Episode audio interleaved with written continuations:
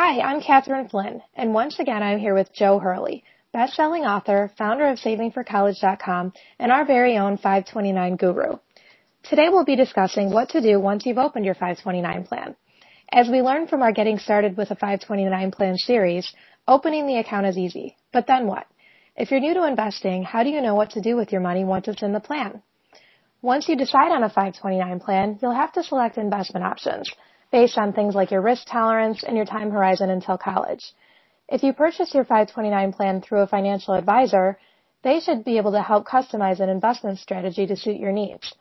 But we found that many people prefer to purchase direct sold 529 plans.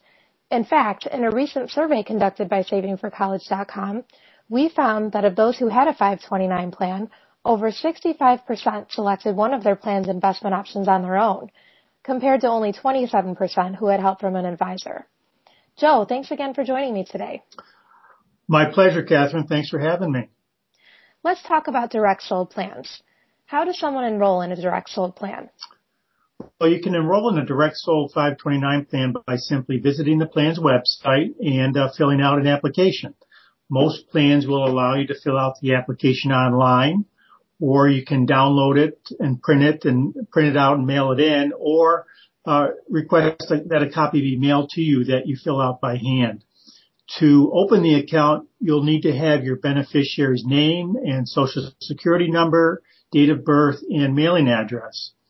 You'll also be asked to name a successor owner who would become the new account owner if you should die or become incapacitated in the future.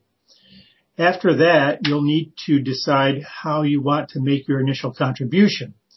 Depending on the plan, you can generally make a deposit by check or electronic funds transfer or by signing up for automatic investments that link to a bank account or get deducted from your paycheck. Just be sure to read uh, your plan's rules regarding any min- minimum deposit requirements. So once you make that deposit, where does the money go? Well, that's up to you. Uh, most plans will ask if you want to invest in an age-based portfolio or one of the plan's so-called static options.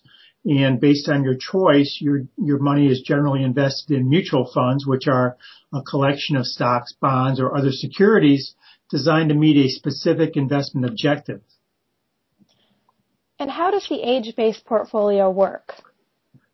Think about your retirement account when you got your first job after college and had to set up your 401k, you likely selected the most aggressive option. With 35 years until retirement, let's say your portfolio had plenty of time to absorb risk and you knew that the more risk you took on, the greater your potential reward would be. However, the closer you get to retirement, the less risky you, you want your portfolio. Over time, your assets should be shifted toward more conservative options such as fixed income funds.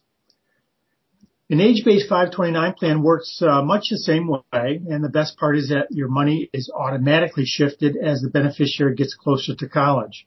Many families do prefer this so-called set it or forget it strategy, especially if they're new to investing. Of course, a 529 plan usually has a much shorter time horizon than a retirement account, but if you start early enough, you'll still have time for your investments to grow substantially. Now, what if I want to choose the static option? How does that work? Well, you can choose from a menu of investment options that don't change over time like the age-based plan does. Uh, but if you do nothing, your investments will remain the same over the life of the account. The static investment options are sometimes individual mutual funds or sometimes they are portfolios that blend several different funds and, and often have a different combination of stocks and bonds. And they often have names like the aggressive growth option or the moderately aggressive option, moderately conservative option, or conservative option. And when might this type of plan be a good choice? Static options are great for investment savvy parents or grandparents who are confident in managing and monitoring their portfolios. Uh, also, some critics of age-based plans argue that if you're investing for a very young child, you might be better off with a static option since you might be able to get a little more aggressive. If you decide to go that route, just remember that you'll probably want to reallocate in a couple of years. So now, most importantly, how can I tell if I made the right choice regarding my investment options? Well, the most important measure is whether or not you're meeting your college savings goals. And savingforcollege.com does offer many unique tools to help you answer that question. Uh, for instance, the College Savings Planner allows you to set personalized savings goals based on the beneficiary's age and household income and school choice. You can compare your 529 account balance with your goal and make sure you're on the right track. It's also a good idea to regularly evaluate your plan's performance. SavingForCollege.com provides quarterly performance rankings so that you can see how your plan measures up to other plans. You can find a link to the College Savings Planner as well as to our most recent performance rankings list right on the home page. If you're not meeting your goals or you find that your plan is underperforming, you're not held to your choice forever. Starting uh, in this year, 2015, 529 plan account owners can now make two investment changes per year. Well, once again, those were some great tips, Joe. Thanks so much for sharing your thoughts today, and thanks to everyone for tuning in.